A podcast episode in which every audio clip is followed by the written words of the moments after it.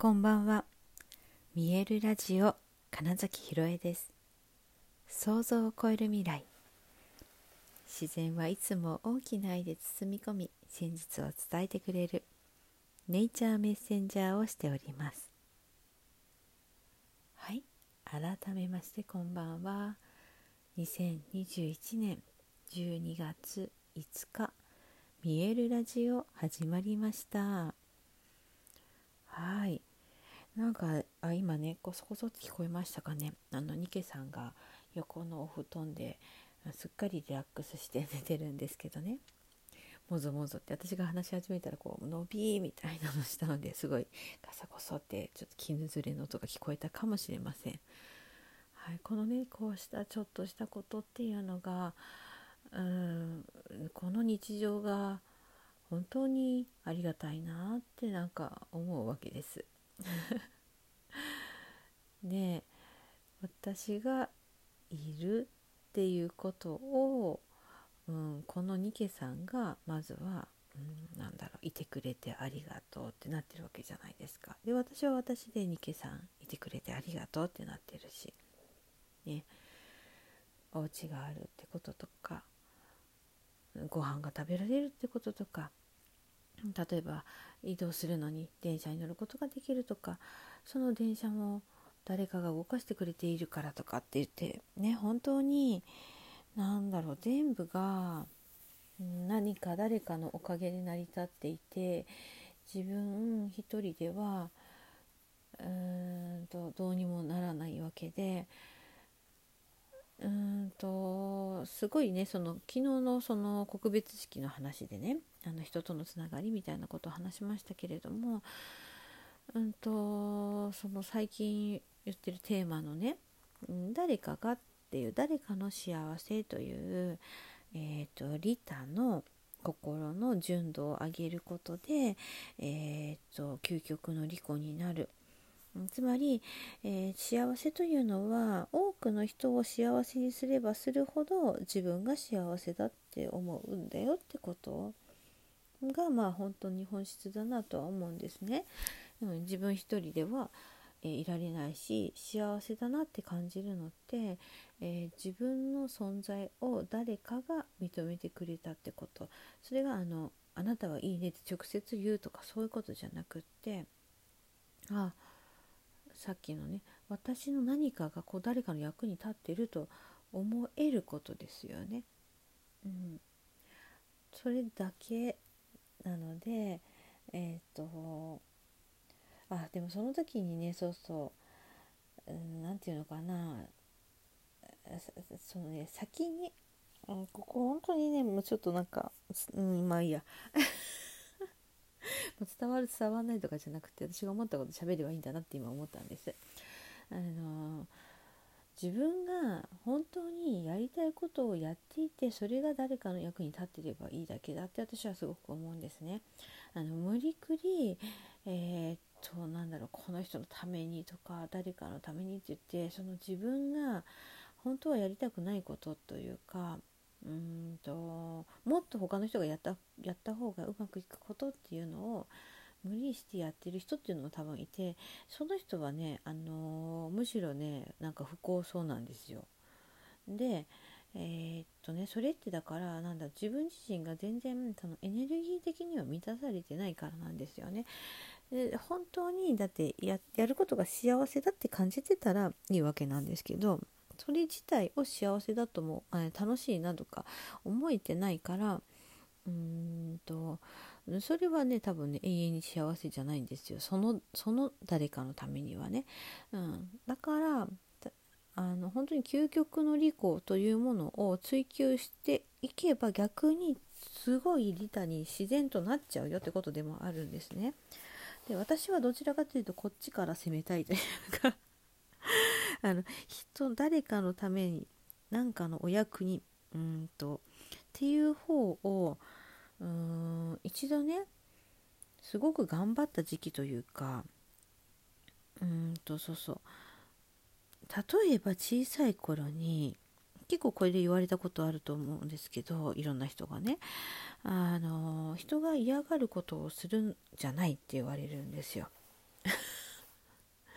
ね、うん、自分がされて嫌なことを人にするんじゃないってことですけど究極ね。そう。ねなんだけどもその時に人が嫌がることをだから先にって考えちゃうとなんか何が人が嫌なのかが分かんないしとかあのこれやったら嫌って思われるのかなみたいな何て言うのかなその探るみたいな状態にはまっちゃって全然自分が本当にやりたいことどう思われるんだろうって言ってできなくなっちゃうみたいなことに一度結構ハマったんですね私は。そうなんだろう人の嫌がることはするなって言われた時にその人が嫌とかをな分かんないから基準がえだったらもうなんか何もできないみたいなねことになったことを考えた時にうんと私にとってだからその言葉遣いでそれについて考えるのは全然向いてなかったっていうだけで違う捉え方、うん、やっぱ言葉遣いってすごく大事でうんと柔らかいねっていうので、うん、なんだろう自分の気持ちが例えばなんかほっとする人もいればなんかふわふわとかあそういった擬音語擬態語の方が響く人も多分いるし、うん、例えばうんとととても温かそうななんだ羊の毛のようなみたいなそういう具体的な何かこうイメージを喚起させるものを使った方がいい人やさまざ、までそれは自分自身がどういうどの感覚を使って捉えてるかだったりすると思うんですよ響くこと。であとはそのさっきの、えーと、他人のために自分のためにというのもあだったらできるって思うのはだから自分がされて嫌なことは人にしないようにっていう意味で捉え直せばあだったら例えばなんだろう待ち合わせにすごい遅れることはやめようとかね。うんでその方が自分も気持ちいいなって気づけばいいんですよそこでね。っていうふうに捉え直せば、まあ、同じ現象でも、うん、なんだろう人を待たせてはいけないとかうん遅刻はダメだみたいな風なその禁止みたいなことにするとなんかそれによってすごいわたわたしちゃうじゃないですか。それよりもあの自分が別にいいんですよあの待つの自分が好きだったら、まあ、極論別に その待ち合わせに遅れてても本当いいと思うんですよ。本当に。でそれで相手がどう思うかは分からないから。でそれこそ遅れますってちゃんと連絡を入れたら向こうが別に嫌じゃなければそれでもいいと思うんです。これほんと極論の話でね。ただうんと私はできるだけその誰かの時間っていうものをも大事にしたいというか自分がそのやっぱ待ってて、うん、なんだこのこの10分でなんかできたじゃんみたいに 思うとか、うん、やっぱりその時間って一番なんか戻れないもの変えられないものだからなんかそこはすごい大事にしたいなって思うので自分はできるできれば別に待つなら待つでいいんだけどできたらそのあんまりあんまり待ちたくないって思ってたら、うん、それは自分はなるべく早めに行こうとか待ち合わせにぴったりには行こうみたいになるわけですよね。でその時にねそれをやってみたらそっちの方がなんか自分がやっぱ気持ちよかったって思えたらずっとそれをやればいいと思うんですよ。みんなあのだからそこの、うん、なんかその感覚という意味でやって自分が本当にあ気持ちいいな笑顔になるなそして相手も笑顔だな満たされたなって思うことをやればいいだけなんだと思うんですよ。うん、でその時にえーとなんだろう自分だけが良ければでもなく相手のためだけになるのではなく、うん、究極私は私あなたはあなたでお互い自分のことを本当に大事にしていれば自然と相手のことも多分大事にするんですよね。そうで、えーと、自分に優しく他人に厳しくする必要なくて、えー、他人に優しく自分に厳しくする必要も本当になくって、うん、それぞれがみんなそれぞれを自分を大事にするってことをしっかりしてれば、うん、自然とお互いに大事にできるんだよなみたいなことを、うん、なんか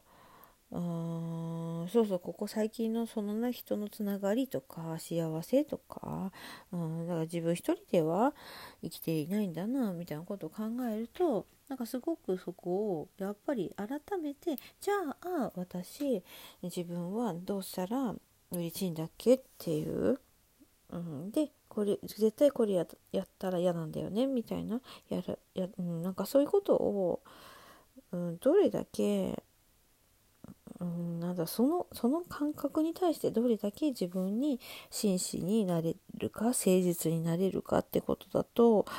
なんか思ったんですよね。なんかいろんなちょっとしたやり取りで。本当にねいくらでもね人はね嘘をつけたりね相手に合わせるってことができちゃうからこそ自分の本当の本音の部分っていうのをもっともっと大事にするとむしろ人のためになるんじゃないかなっていうことなんですよね。はい。はい、ニケさんはすっかり夢の中静かに深く眠りました。はい、私も寝ようかな。ということで、えー、本日もご視聴くださりありがとうございました。2021年12月5日見えるラジオ金崎ひろえでした。おやすみなさい。